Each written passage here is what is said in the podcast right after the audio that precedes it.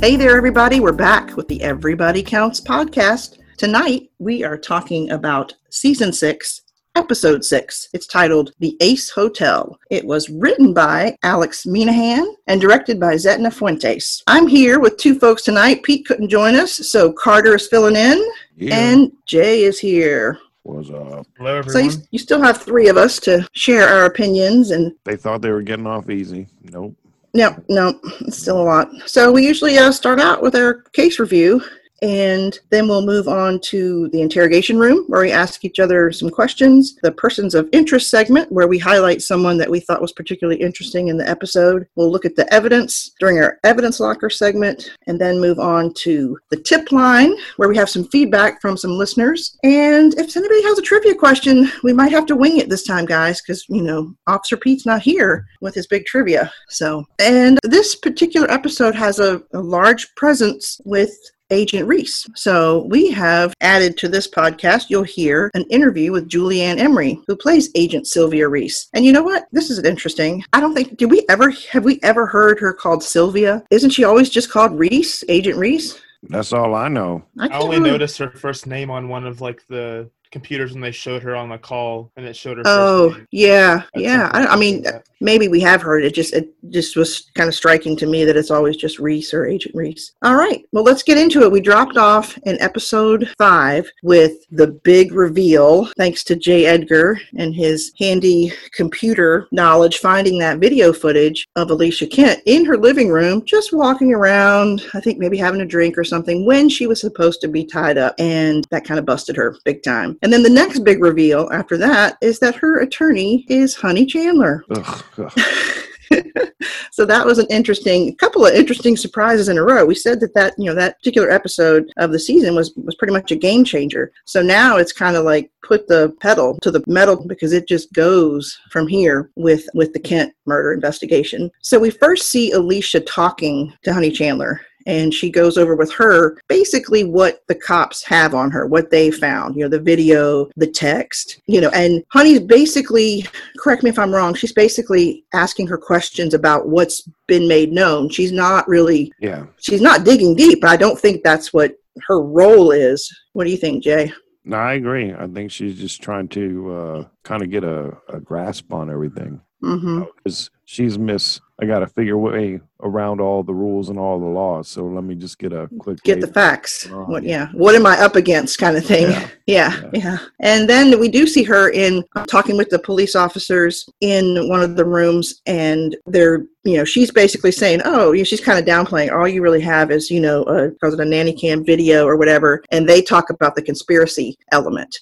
especially with the the text that they have that even though alicia kent did not come out and say she was involved or suggested any idea or anything she is involved because of the texts and the fact that she was not tied up the whole time. So clearly she was involved and they, you know, they talk about the conspiracy to murder someone, that element. And Chandler says, you know, she'll talk to the DA. So who wants to talk about what the DA comes back with? The the guys, Harry and J. Edgar, they're not real excited about what the DA comes back with. It's it's DDA, Deputy District Attorney Kennedy. He's the one they're working with right now. And what does he have on the table? Basically nothing.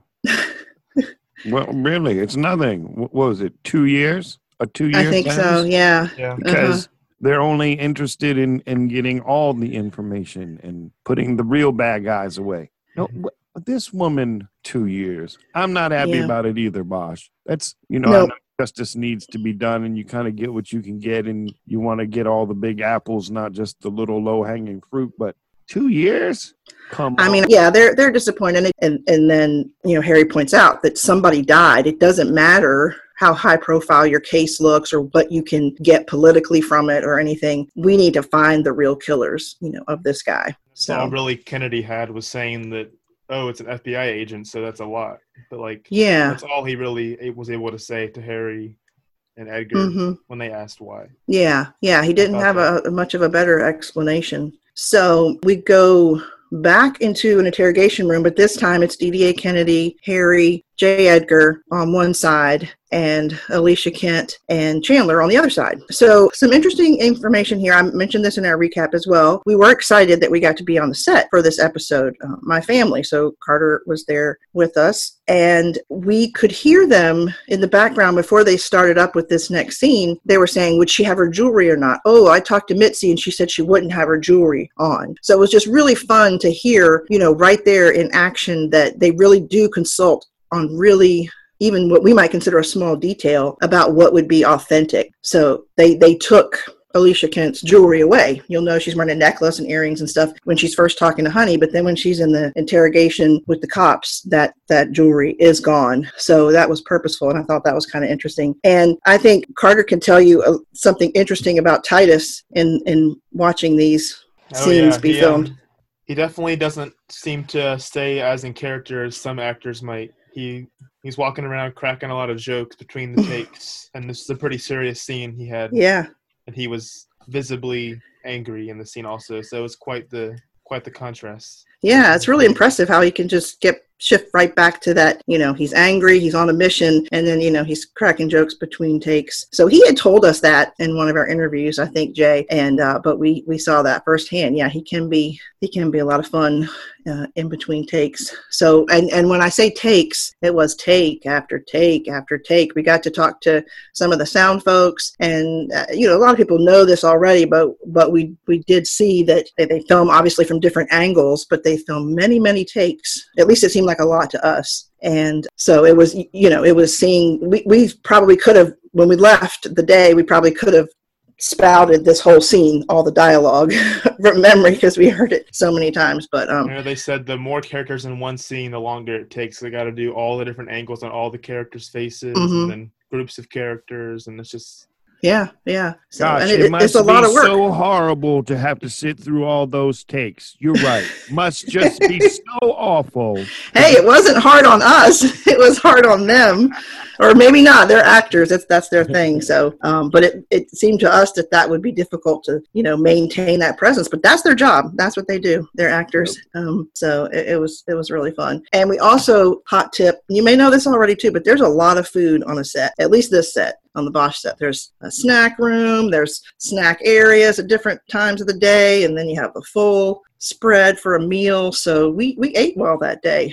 We really did. That was a lot of fun. But that's where we are now. They're talking to Alicia Kent, and she's basically at this point kind of going over the plan as she tells it, which, you know, when they leave this scene, they don't think that's the whole story. Jay, do you want to talk about how she describes what they were supposedly planning? Because she said she wasn't planning to kill her husband, or no one was, that was not part of the idea at all. Yeah, apparently this was really just deployed to get the divorce papers kind of finalized. She was even willing to give him I forget how much now, but like a, a part of the money for for the uh, oh, the patent. Yeah, the to patent. waive his rights. Yeah. and and I guess the the whole kind of concocting this theft would have triggered their morals clause in their prenup. hmm And then basically, dude would have been left without nothing. It would have left him powerless. He would have had to sign or do whatever the heck. Yeah. Supposedly it was was all about leverage. You Yeah. know, I offered you this, you didn't want to take it, so now we're going to do this. And are you going to take it now? And then there was even a, a fail safe plan, supposedly, that if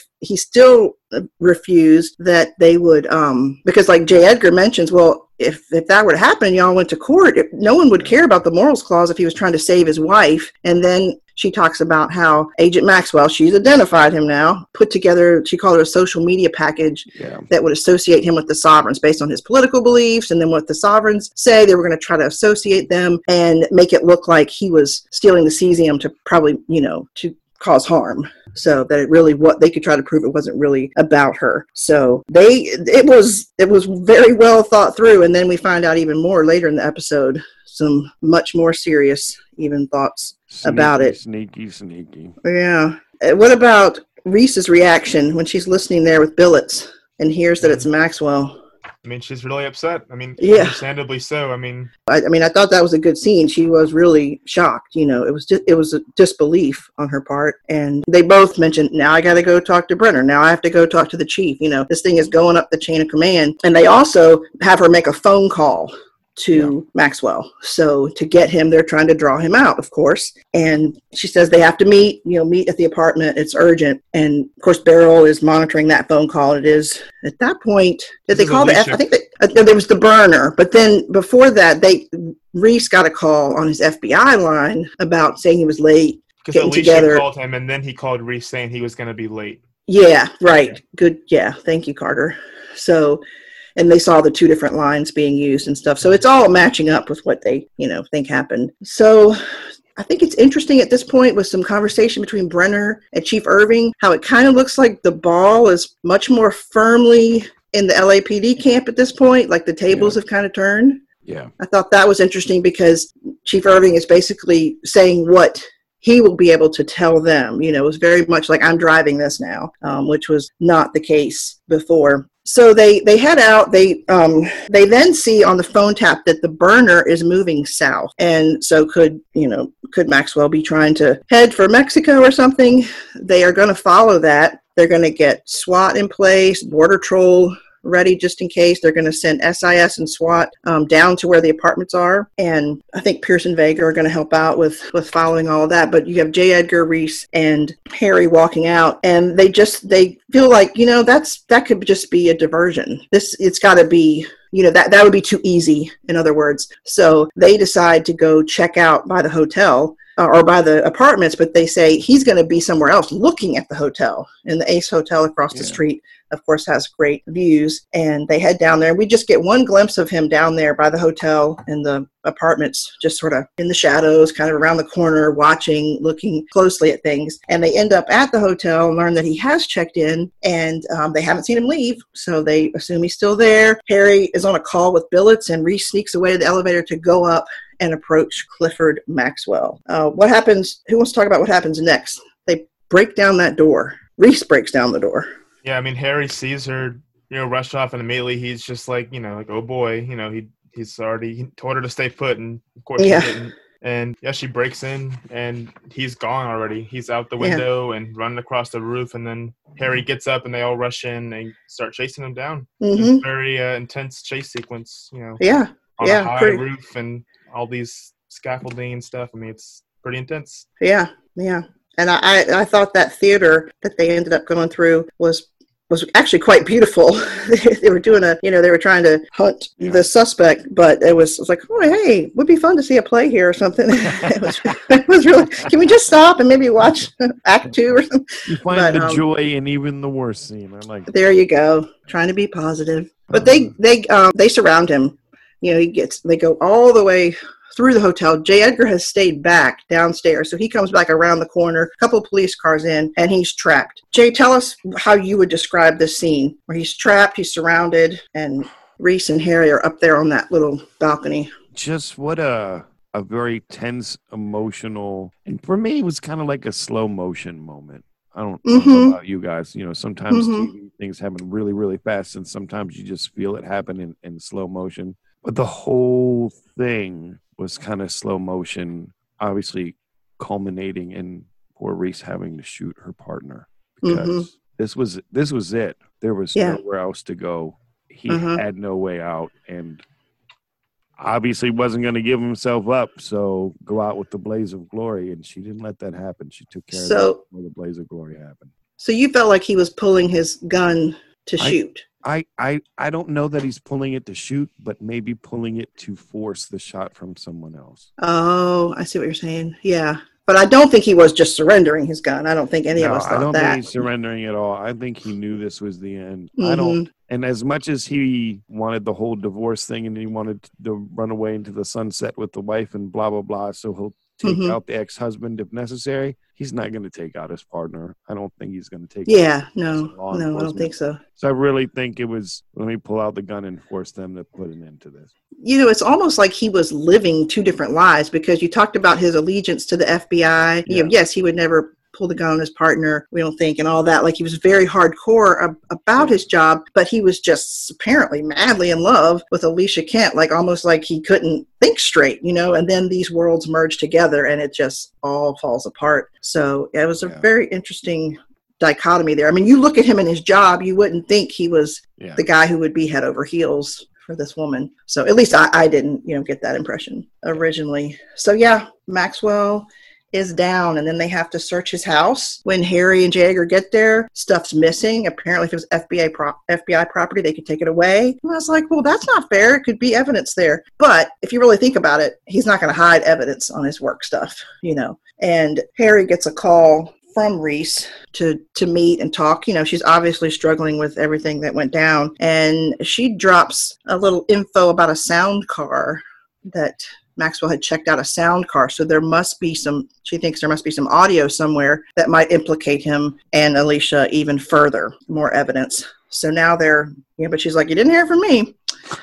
but uh, that little caveat. Right. But Harry and J. Edgar do go back and they search his house again. Talk about looking for a needle in a haystack. You want to talk about that, Carter?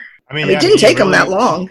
You really have to check everywhere. I mean, it's you know, you would you stop and think like, do you ever think that like they would just miss something like that small? Like, how many things have they missed before that are? Right. that- Yeah. I guess they're you know pretty good at it at this point. You know, they know what to Sure. look for and they do check everything. You know, you see Jerry opening up all the little the little containers or bags, Mhm. and Harry's going to the drawer and everything. But yeah, I mean, I was I, when he first grabbed it, I was like, you know, that's of course that's in the chapstick. You know, where you wouldn't think to look, but Yeah. There- Yeah. That, There that's where I keep everything I hide, right in my. Oh, good to know. You just Yep. told a bunch of people. Nice.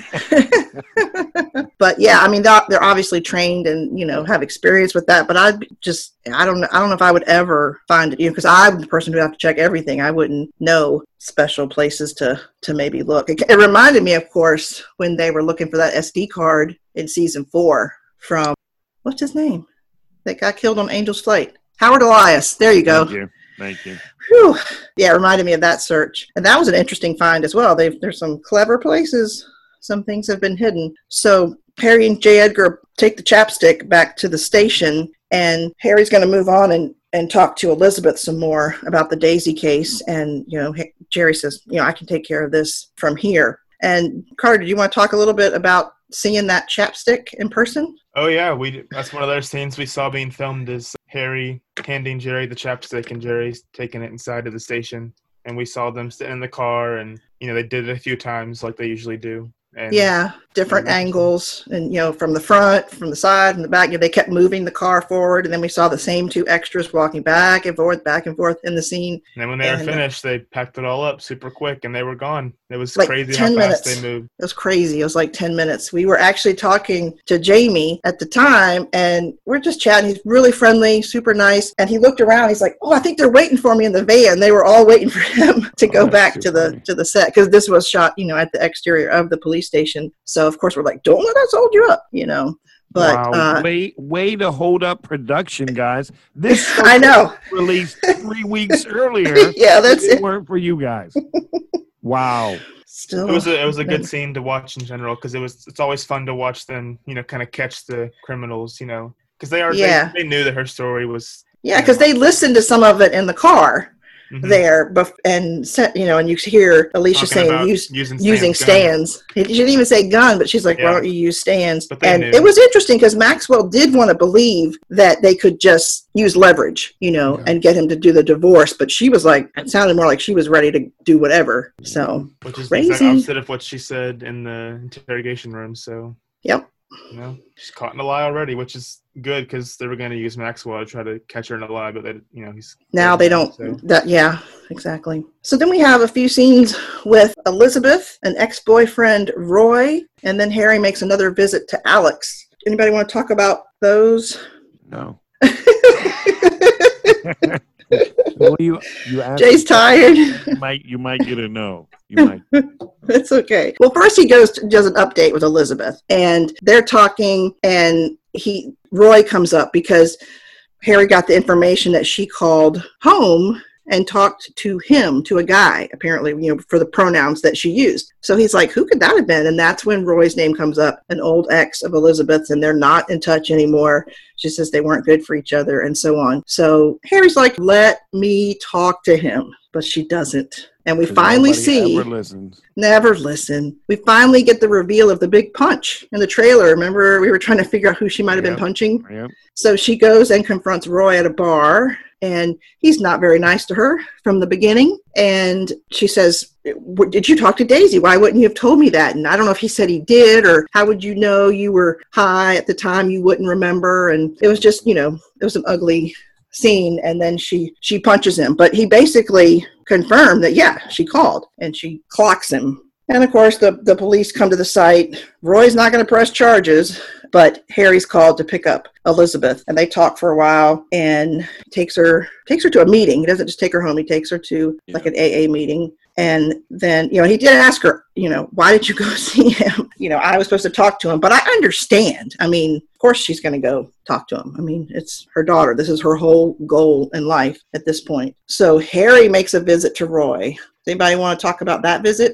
Uh, isn't this where uh, he learns about the the whole operation? Yeah. Whole, um, that they that she had a scam That? i guess a scam a hustle Yeah. going with alex Yeah, how uh, Daisy and Alex put together this little ruse to get some guys to come visit and find a way to scam them out of all their money. So, Yep. this was this was a pretty big reveal. it was Some yeah information that was definitely needed. So Mhm. Roy tells him that they had an operation, and then Alex later tells Harry what the operation was, right? yeah alex Yeah. gives him more details. Confirms details it. Yeah. Uh, and confirms it yeah. But harry doesn't just tell him kind of that they had a scam going. Harry is just so smart he realizes without him saying a word that yeah. that roy was involved as well. He's like no it's not that easy. You're not just going to tell me what you know and i walk out of here. You were involved too weren't you? Yeah. and he claimed to be their protection. And of course harry gives him the big jab well where were you the night she died? No how were you protecting her then so um, yeah and then when he talks to alex he gives him the details about how they use an anonymous email and lured these guys in these awful guys wanting these awful things. And he would hide in the closet and take pictures maybe some video and then catch them with he said she said she never slept with any of them but he would come out with the camera and get their license id um, pictures of those. And so harry's like do you have any of this still? And he's like oh no i deleted everything just wanted to get on the straight and narrow, move back home. I deleted it. He's like, Do you still have the laptop or you, what you were saving him on? And he's like, Yeah. And they go out to the garage and he pulls it out and he tells him why he kept it. Carter, you remember why Alex kept it? For some music, apparently. Yeah. Which he, he does mention that it was before Spotify and that, you know, it was more important back then, but I still thought it was a little risky thing to hold on to. Yeah. He's, what they were doing it for, Mm. using it. yeah. He, So, he um, said he deleted those files, but he kept the, the music on there. And, you know, if you've watched any cop shows, you know that if you delete it, it doesn't mean it's really gone. necessarily. But that was pretty funny when I mean it's amazing how they interject humor into these serious scenes because you know, he was telling them, "Oh yeah, that was before Spotify and all that," and Harry's just like, "Oh yeah, those were the days," just deadpan, you know, like then He doesn't even know. gonna- or doesn't care either. he asks if he'll get it back, and Harry just leaves. He Yeah. just walks away. It's awesome. He just walks away. He gives him like one look, but not even a look that says anything. He just looks him in the face and just turns around and takes it. It's just classic Harry. Classic Harry, for sure. Let's see. Waylon makes an appearance at the end. He gets out of jail, and Charlie Dax shows up, and they're going to do another video to put on social media. And we learn later in the episode that they really are calling out the cops and about his experience, why he was unlawfully put in jail and all this stuff. And Jerry emails it to Harry, and Maddie asks if he's worried about it because they're looking at it together there on the balcony. And, you know, he's like, no, you know, they're just. Definitely, he definitely seemed nervous to me though. He said he Yeah. wasn't. He seemed like he was concerned. Yeah, he, he, was. had just mhm. he had just told Maddie to stay away from the Alicia Kent case, so he's Yeah. nervous about that. You know, and the Sovereigns mentioned Maddie to him earlier in the season. You know, it's Yeah. kind of almost like a little threat, Yeah. or jab, or something. So he's, I think he is, you know, more concerned than he usually is. And also, did we talk about that ending with the bomb being shown?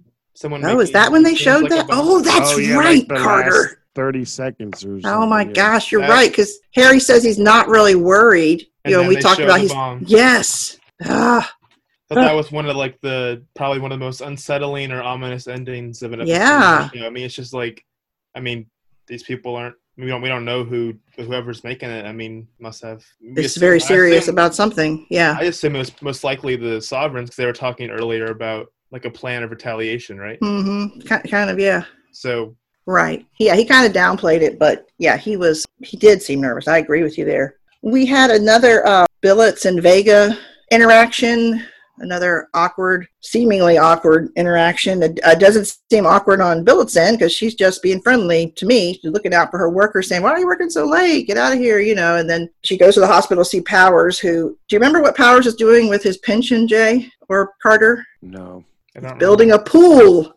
He's building a pool. She comes back and tells Vega that he's going to use that money to build a pool. And Vega's like, well, good for him. But, you know, she leaves to go to the hospital and comes back, and Vega's still there. And she says, yeah, I'm trying to do this paperwork. You know, I like to, you know, take my time and do it just right. And she's complimented her on that. And, yes, I wish everybody else was like that. And she's like, tell, tell Rondell Pierce to start pulling his weight. And she mutters under her breath, isn't that your job? And Billets hears something you know, and I'm I'm pretty sure she could tell it was a smart aleck comment. She's like, "What did you say?" Yeah. And and she just said, "We'll do." You know, she Vega's been good at flipping her story when someone asked her what she said this season. She did it with the captain, and then she did it with Billets. But uh, yeah, she's still got some kind of axe to grind, or something's bothering her. We also learn Otherwise- about. Oh, what were you gonna say? I said, I don't know why she won't just talk to her, but I guess you know if it's I- her boss, yeah. it could be awkward. You know, I understand. Yeah, I think a lot of people are thinking that. A lot of viewers. Do you think so, Jay? Did you know. get that impression? Do you? Were you saying like just talk to her? I mean, I would like her to do it. I think you're right. I mean, you know, people are weird when it comes to talking about anything uncomfortable with their bosses, but you would think in the situation when we're talking about police department and having to work together and respecting one another, needing that maybe there'd be that ability to talk, but I don't know. Yeah. Poor Just Grace, Billets. Grace seems so open with people, and you know, she is, you know, like Vega doesn't like how she is kind Right. of touchy. She's just very open. Right. I think she is very approachable, and it's just kind of. But I guess she is newer there too. compared That's to right. She everyone hasn't been around her as long. That's a that's a good point, Carter. I think we Um, should just fire her. Let's just fire her. We just lost another detective. Sorry, Paris. Sorry. So, Operation Safe Sidewalks. This is something the mayor that homelessness has come up a lot in the debate that he had last mm-hmm. episode, and it's obviously a, a very pervasive issue in L- in Hollywood and in Los Angeles. And so he wants to basically he's calling Operation Safe Sidewalks and work on the crime associated with it, hoping that I think my understanding is hoping that if they can deal with the crime, then maybe they can deal more directly with the people and offering them help instead of having that you know crime uh, layer as well. So of course. Captain Cooper says Lieutenant Thorne should do it. Oh my gosh. Lieutenant Thorne and him must be buddies because, you know, Lieutenant Thorne also thought that they should have axed Crate and Barrel last season. You know, they were on the same page. So, but the chief's like, nope, Phillips is going to do it, you know. And what gets me, he's, he, he said that even after Irving said he wanted Billets to be in charge. Yeah. It's not like he offered it as an option first, Yeah. and then the chief's like, actually, I was like, good grief. So he tells them, he's like, whatever's going on between you two, work it out, figure it out. You know, we're not dealing with this. And also, Jankowski's trying to get, she asked Irving, you know, maybe you could get Honey Chandler to endorse you. And that's that's interesting for him because obviously the history with the police department and cases and Honey Chandler is a colorful conversation. But, you know, he's like, okay. And he- she says, she brings up that he needs to increase his likability with women. So, okay. I like him. Uh, The yeah. chief? I mean, maybe if he smiled a little bit more. Maybe the That smile. that yeah, the help. friendliness. It's so funny how they keep going back to the friendliness. You know, he's like, I'm working on it. So, all right, guys. Uh, Carter, what did I leave out? What have we missed? Anything big? Uh, I was thinking when you're talking about Irvin, Irving and the Operation Safe Sidewalks, he mentioned how he wants to show the community results, not promises, and I think I that's good for Mhm. his character and shows you know the kind of person he is, and he doesn't want to be the guy who says all these things and then just doesn't follow up on. 'em. He wants to show something already in progress. yeah, that's a good point. Yeah, he doesn't want to just flash a name and you know words. He wants to to see some action behind it, so they'll really believe it. And I think I think I think it was believable that he's really invested in this. It's a good point. Yeah. I think we've Um, covered everything. All right, Okay. sweet. See you guys later. I think Jay's in a rush to go somewhere, and I think it's to go to It- sleep. it is. It is. All right, interrogation room. I don't mind going first. Shall I proceed? Yeah, go ahead. Go ahead. Okay. We did have a scene where J. Edgar's talking, or Harry's talking to J. Edgar. They're talking to each other. And Harry mentions that because he asks how Reese is doing, and she's like, she's doing all right, you know, after he talked to her. But he says that this is kind of pretty much ruin or squash her career. Like, there's no going to be no forward momentum now Yeah. in her career. Do you guys think that's true? What do you oh. see in the future for Reese? Oh yeah, she's done. She's screwed. Yeah. She's screwed. Nobody's going to want to be her partner anymore. She's going to have this cloud over her head. Even though she didn't do anything wrong, Yeah. she'll be a marked woman. She'll be at a desk forever or get shipped off to Bismarck, North Dakota. No offense to Bismarck, North Dakota, because I actually like North Dakota, but it's in the middle of nowhere. That's a bad place for an FBI agent. Uh-huh. I mean, She- It's a tough situation. What, what's she supposed to do, though? You know what I mean? What's she's supposed to do? Yeah. She's just so capable that I mean that I, I may lean towards believing that could happen too, but it's just insane with how capable she is. She's the one that kept the glue together Yeah. between the FBI and the LAPD and this. She has like personal skills and tactical skills. Yeah. So it's really hard for me to think of that happening to her. But what, what do you think, Carter? I think that's what's hard in this line of work for these people is, you know, if they mess up one time, you know, whether it's something really big or something, you know, smaller, it's they can screw them over a lot. So Yeah. this is a, this is a big thing, but you know, it's had reason for her actions. Yeah. So I think it's possible she could eventually maybe get back up. But I mean, you, as we saw with you know Eleanor, she you know Yeah. she Yeah. was barely able to even come back. You know, Mm-hmm. she was just That's starting to when she was killed, and like I don't remember exactly what she did, but I think that shows like it's hard to come back up after Yeah. you mess up. Yeah. Yeah, I don't think they actually ever mentioned a lot about what she did in the series. You you learn more you know what happened in the books, but yeah, that was kinda I think that was kinda vague. All right, who else has a question? I was wondering, and and the scene where Harry and Jerry go and try to, you know, search Maxwell's house, the FBI had taken a lot, and it seems kind of suspicious, you know, how much is missing. Do you think anyone else in the FBI could be compromised, or did you think that was just kind of, you know, how they do things? Oh, that is a good question. Yeah, Hmm. that is a good question. They're Because probably all compromised. You can't trust those feds. You can't, you Because can't wasn't- Wasn't Reese very adamant and like, or she seemed very shocked that someone in the FBI could be compromised Yeah, in general? yeah. So I was, But don't- yeah, I mean, I, I'm kind of naive, so I just chalked it up to, you know, it's FBI property. They have the full rights to that and can take it. But it does sort of lend itself to a more of a, a further conspiracy. Maybe that someone else could be involved or maybe prote- having tried to protect him. What do you think, Jay? I, I don't know that there's so much a conspiracy, but I'm I'm damn sure that they took away anything that might look iffy that they wouldn't want to be public Mhm. domain. Okay. Like even had nothing to do with the the case or the issue or you know they they clean up their own mess. Anything that Oh, okay. go Yeah. isn't going to go public, and anything that doesn't have to go to this investigation is not going to. You know, Yeah. Nothing that could possibly tarnish, Yeah. you know, his reputation anyway, not even not related to the case. right, right. So, Carter, what's your answer to your own question? I mean, overall, I don't think so because there's already so much going on in this season. It would seem Yeah. kind of hard to add another element. Right. I mean, at first I thought it was kind of weird, you know, when Reese rushed up the stairs first and then she killed him. I was like, you know, what if she knows something? But then when she told Harry about the sound car, that pretty much made me think that, you know, she's not corrupt or anything. Yeah. But that was a, a quick thought I had, but it didn't last very long. Don't you remember Dad was kind of suspecting her? He kept He saying was. stuff like, "I wonder if she's involved." So Yeah. Rob was uh, suspicious. So He's probably right. He's Season's probably- not over. All right, Jay, what's your big question? How long before someone busts into Cooper's office and just beats the crap out of him? Sooner the better. right. I, I have wondered why someone has not. I mean, how much restraint do you have to have? It's like they're all tiptoeing around him because they're just, you know, rolling their eyes and And we've obviously seen Bosch, you know, take action when he is angry against people. Right. yeah, So, and, um, the, and the fallout of that. So, I guess we don't see him and Bosch interact very much. It seems which is like. probably a good thing. yeah. Maybe he stays away from Bosch because he knows what happened last time. Yeah, and and maybe Harry stays away from him because also because he knows what he's capable of in those situations. Yeah, but I, I am ready for someone to punch him or do something to him because it's getting it's getting frustrating. Yeah, it's yeah. No, I, I suspect that you know is more of a rhetorical question, Jay. But yeah, you have to wonder. Well, to wonder. rhetorical or not, I want Eric Overmyer, Michael Connelly to hear that question. So that way, if it doesn't happen in this season, it happens in the premiere episode. There you go.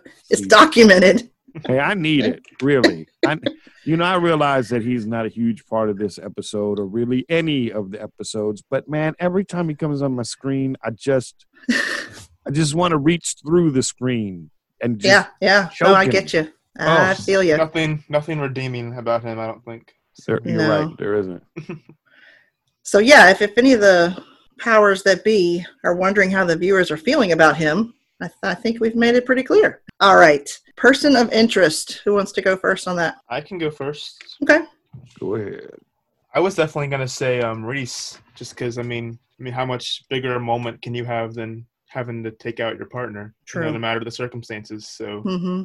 you know, and her giving that reveal about the sound car was pretty big. You know, for the story, pushing things Mhm. forward. You know, even though she hasn't had, I mean, she's had a pretty big role in this season. But I think this was like, you know, her big episode. Yeah. a lot of big Yeah. moments for her. Yeah. For sure. It's just so heartbreaking too. I mean, because she starts the episode on the part of the spectrum where she's like, "No, no one can be bad. No one can be compromised, having to kill her own partner." Mm-hmm. Yeah. You know, of all the of all the people that could have been compromised when he said that to her, it was her partner too. It's just it really is heartbreaking.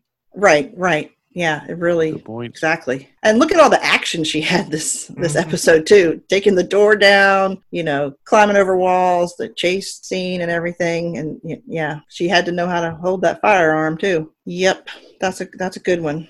How about you, Jay? I'm gonna go with uh, Alex, Okay. just because. I mean, the laptop is kind of a big deal. Like, and and confirming the entire story about the scam and what they would do and how they would do it. This is a big, big, big, big bunch of information for this Daisy Clayton case. hmm And you know, you think about this guy from where he was to where he is now and Yeah. having to relive it and stuff. Like Uh huh. I'm uncomfortable watching him on screen. Me too. you know Me what too. I mean? Yes. And he does that so well to make me feel Yeah. uncomfortable like that that Uh huh. even though this is just one piece of the episode and one piece of the story for the season, I'm gonna give it to him this this Oh, go. I buy that.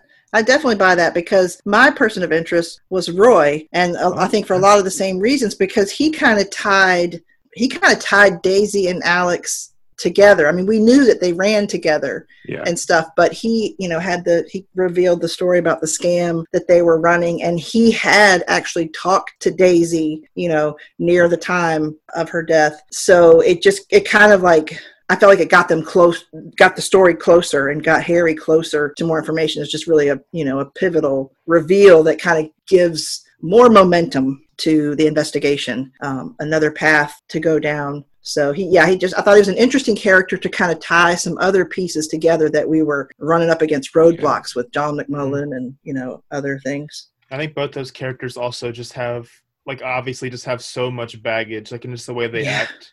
Like Yeah. I mean, they're acting in a way that you can just, just like Harry could tell that you know Roy was involved with their scam, and Yeah, you know Alex always seemed like he was holding something back. yeah, yeah, like it's just obvious that they've both you know been through a lot. yeah. No, I agree. All right, evidence locker. Got quite a few things. I mean, just like we were talking about the scam and going down that path of the investigation, the laptop, we're going to see what comes from that. The sound card. I mean, we got a lot of information Yeah. from the Kent story from the beginning just to half Yeah. of the episode. You know, it went from, hmm, she says this to, oh, now she's talking about Stan's gun and actually bringing Maxwell down. I did not envision that happening in this episode. Right. Um, I thought it would drag out, not drag out as in boring, but I, I thought it would take longer. So, anything Aren't- else with, Did yep. we talk about that Yeah. at all about Craver and Maxwell and the photograph that he sent? Oh, him that's right. We kind of left that out. Yeah, when they were looking, they didn't find anything the first time they searched the house, but then they did finally get stuff back from his phone from the tech people or whatever. And that's when they saw like all his messages, lovey dovey, and was just, like we said, head over heels for her. And we saw that picture, you're right, of Maxwell talking to Craver. And they started to think, oh, he probably sent this to someone to blow Craver's cover. Yeah, thanks for reminding me of that. So, So they, they think that Maxwell may have killed Craver also. So they're running that. Yeah, I think they're. Yeah, I think they think that, but they also think that maybe he had the photo to try to make it look like someone Right. else did. You know, kind of Mhm. putting the two together. Like which which side are you going to believe? So, yeah, good t- good job bringing that up. All right, tip line. We like anyone who is interested to send us feedback at. Uh, you can use the email bosh at so many shows.com. You can type out an email to us. Feel free to record a voice memo and email that to us that we could put on the podcast whichever you prefer, but we love hearing what you think about the series. And I think we have a couple tonight, don't we, Jay? That we do. All we right. We have uh, Mike from uh, the Bosch Pit and Mhm. have uh, sister teacher from Twitter, and they both actually sent in stuff about episodes five and six. So I'm just going to throw five out there real quick and we'll Okay. the uh, six. Uh, about episode five, Mike writes uh, he'd like to make a quick comment about episode five. He loved how Troy Evans was used in this episode. Uh, when he found out about Rogers passing away, the scene in the bar afterwards, when he told Oh, yeah. empty spot. His facial expressions in that scene, just all the feels one could have in remembering a dear friend. One moment smiling on a memory, the next moment saddened that his friend is gone. That was a good uh, emotional scene. I like how he he reminded us that it was more than one emotion in that scene too. Yeah. It wasn't just sadness. He you could see that he had you could see that fondness for his friend and the memories. You know, he toasted him basically, you know, with the two shot glasses, but then you could see all the sadness too. And then sister teacher about season five or season five, episode five was a loaded episode. Harry started right with Brenner telling him to come to him if he has any problems. He continues to distrust the FBI. Go figure. Uh, he's a picture of Davy, Daisy on his desk, as the preacher has on his wall. The reminders people use. It was good he interviewed the friend instead of interrogating. Pierce and Vega considered the murder of the homeless man as a hostile takeover. Crate and Barrel stole the case from them despite them looking for their help. The episode was titled Money Honey. She's good at what she does and needs to be compensated as such. I don't even know she needs all those money. okay, okay. Harry seems to still have a problem with her despite how she defended him. She is cool and not moved at all by Harry. Uh, Mr. Wise is just as fixed as Jerry on Avril. Jerry is going to get him. Who knew Chief Irving was getting married? Was it a shotgun wedding? I guess so, because I, I didn't get an invite. Did you guys get an invite? Well, you were on I- set. Did you get an invite to the I no, not even there. I was there and didn't get it.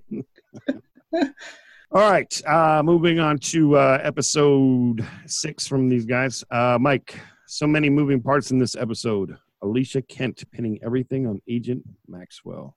Shameful. Agent Reese pulling a Bosch and going up to the hotel room by herself. True, just like a. Good point. And then Bosch chastising her for her carelessness. The chase through the theater, love the scenes in the rafter area of the theater.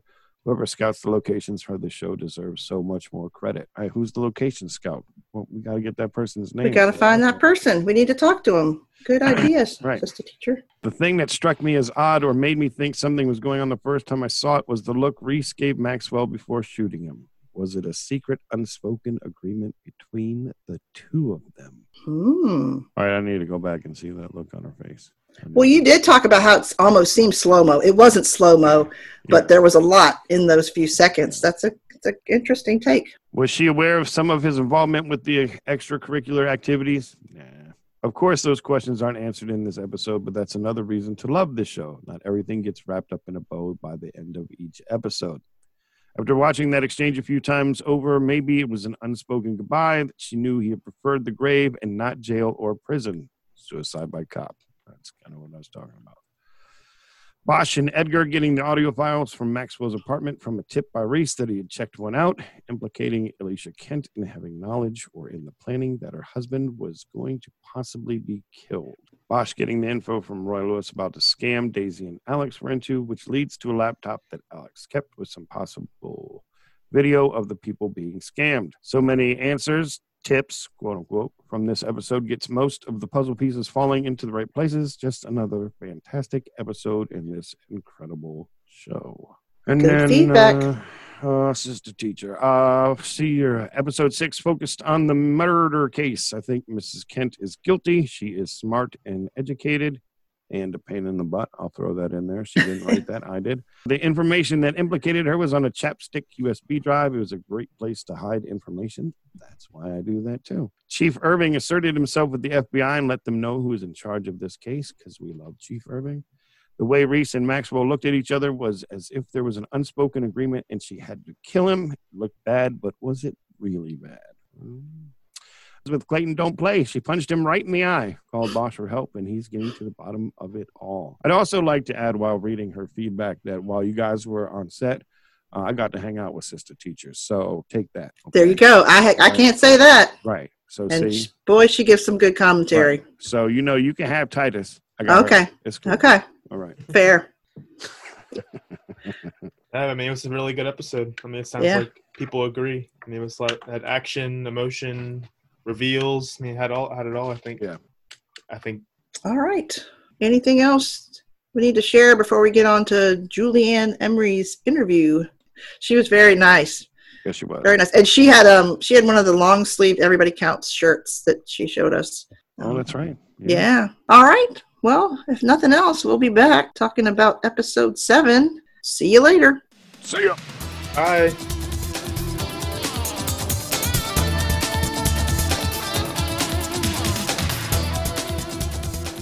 Hi, I am Julie Ann Emery. I play Special Agent Sylvia Reese of the FBI on Bosch Season 6, and I believe everybody counts or nobody counts.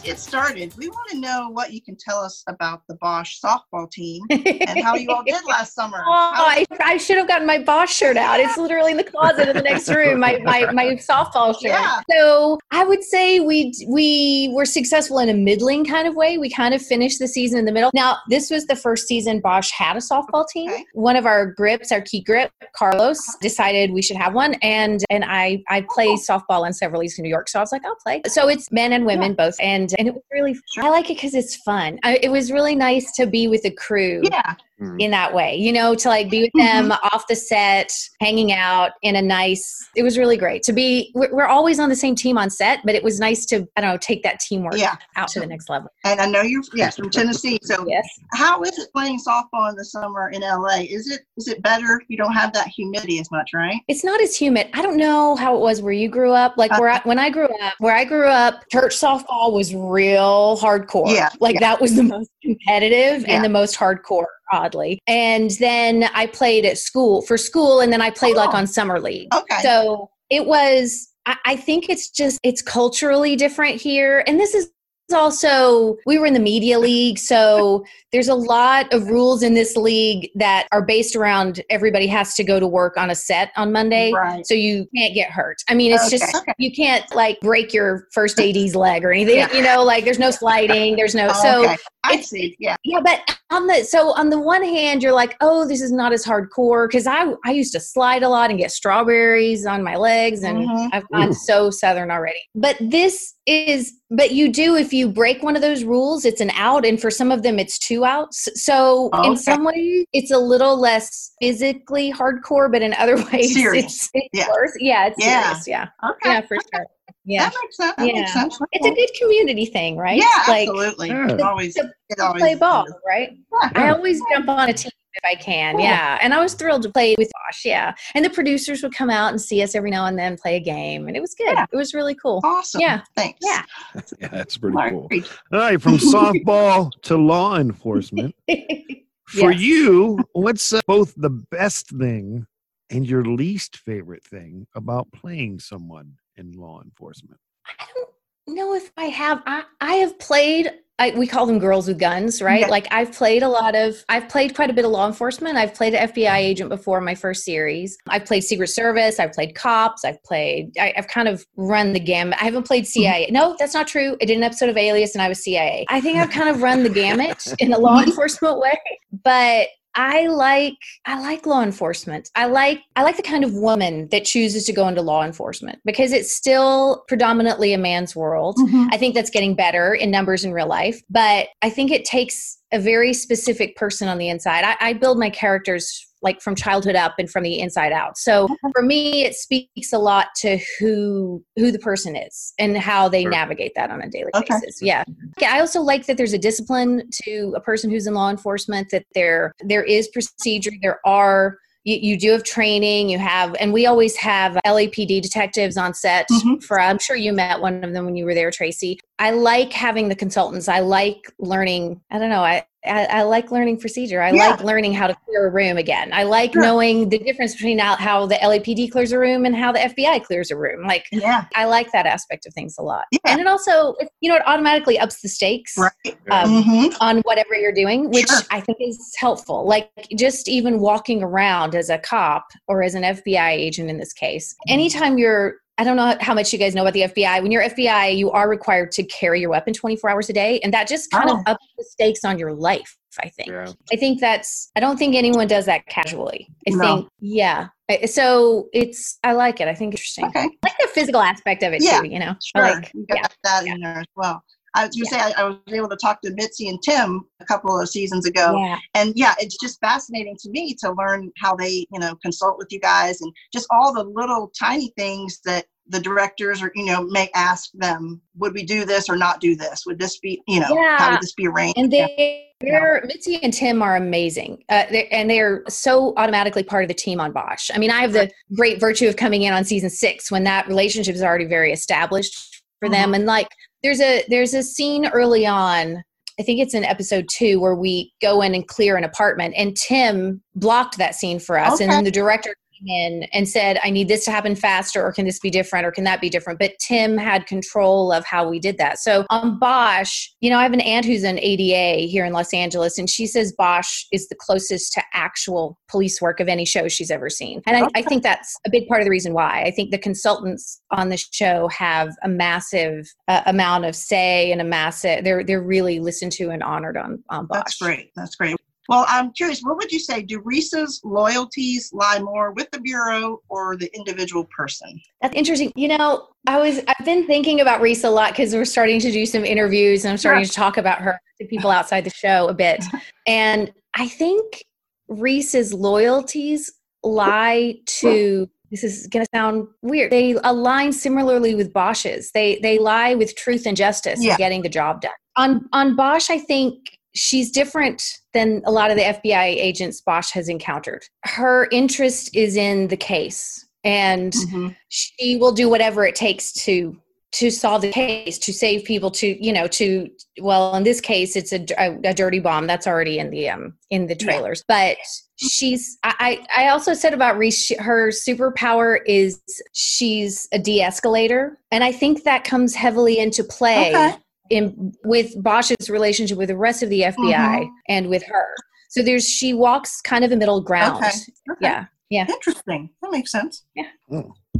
So you yourself, you've been quoted as saying, "I like to work with people who push me to be better, to elevate my game." How Sure. has how has Bosch done that for you? So I think the Bosch world is very dedicated to this is going to sound odd because it's a cop show and this season I do feel like is has a lot of drama to it but they're very dedicated to naturalism and to what would actually Mhm. happen right now. Right. They're very dedicated to the Hollywood Police Department and what that feeling is, what that vibe is, what actually happens on a case. And I just came, I mean, three weeks before we started shooting, I wrapped season four of Preacher, which is a big comic book series Right. that's not Right. necessarily dedicated to real Yeah. time, right? So I, I think I think this was was a great world for me to step into after that. Okay. So I think, yeah, and they also the actors on Bosch never push. I'm, I'm trying to think if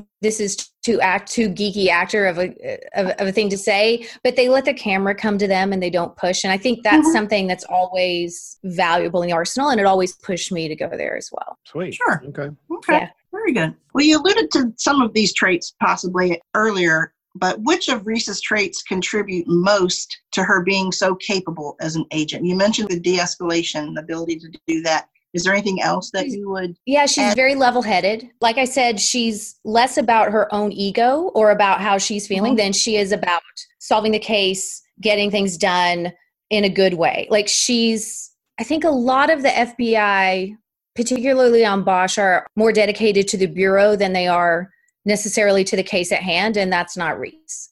Okay, that makes sense. One more question about you. Do you ever watch the scenes for your castmates, maybe when you're not in the scene, just to kind of see what and how they're doing? And if so, does that help you kind of inform some of your own choices when you are in scene?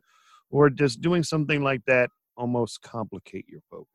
Okay, this is a, a great process question. And now I don't feel so bad about the geeky actor comments before. Um, so We're pretty geeky. all act- yeah all, all, all actors work differently and feel differently about this i don't sit in my trailer well so if i'm not in a scene, I'm always on set watching, always, 100%. percent Mhm. If I'm on a new show, like my first episode of Bosch, I make every effort to come to set early so I can watch both the actors and the tone of what's happening and so I can watch the director. You have a new director every episode, so I love to come early with each new director and watch them direct the other actors and sort of what their dynamic is and how they're Mhm. working. And absolutely I mean, I'll go you one further than that. I I had been watching Bosch. Annie Wersching is a is a dear friend. She was on season Mhm. one. And I had been watching Bosch from the beginning, and I went back and did a rewatch before we started so that I would be up to date. And I'm so glad I did because in that, even in that first episode, I make a comment about Bosch's run in with the FBI. And when our writer on the day came up to me, he's like, Do you know what this is? And I was like, I'm pretty sure it's about his wife. And he's like, Oh, yeah. So I like as much information, uh, both about how my fellow actors are going to play it and about the show itself, as I can Mhm. possibly get before I start work. Very smart. Very smart. I like it. I like it. That's very Well- Reese. That's a very Reese. Yeah, it just goes right with, with the personality. Very character centric. Yeah. well, we we usually end off our interviews with something pretty light or silly, even. And this year, we've decided to make it even a little more competitive with your fellow castmates. Oh. So we have three questions, and we don't expect you to know the answer. We don't know the answer. I don't, I don't know that anybody really knows until we actually Jay and I sit down and count them. But the first one is: How many times do you think in season six someone will mention Jerry's clothes, Jay Edgar's clothes, his wardrobe? Hmm. I mean, in my experience on set, seven or eight, but I'm I'm going to say fifteen. How about that? That's 15, high. okay. I'm sure that's high. No, it's not the highest Okay. guess. It's not the highest guess. And I will say this. I will say this. Jamie's wardrobe is. I mentioned Jamie's wardrobe quite a lot off camera Yeah. during this season. It's He a is hot the- topic. He's Yeah, the clothes horse of, Bo- of Bosch Hmm. for sure. Definitely. Uh, that's pretty funny. Absolutely. Question number two. Yes. Number two. Chief Irving is known for muttering under his breath or whispering or even deep voice. exclaiming, Bosch. How many times? Bosch. that was pretty good. How many times in season six will we find Chief Irving muttering, screaming, or uttering Bosch? Oh, you know, I feel like this number is higher in previous seasons than this season. I feel like this season, nine. That's a good All right. answer. I like it. Okay. Nine Yeah. I definitely don't think it happens once an episode. Yeah, this season's a little different that way, dynamic wise. Yeah. Okay. The last one to consider is how many times will Coltrane be in a scene in season six? Oh, I'm gonna say let's because it's interesting because sometimes he's written into the scenes and sometimes he's just there, and I'm not there for those scenes. Do you know what I'm saying? Yeah, like yeah, sometimes yeah. it's an ad that's not necessarily Right. scripted. So I'm gonna I'm gonna guess 17. Okay. 17.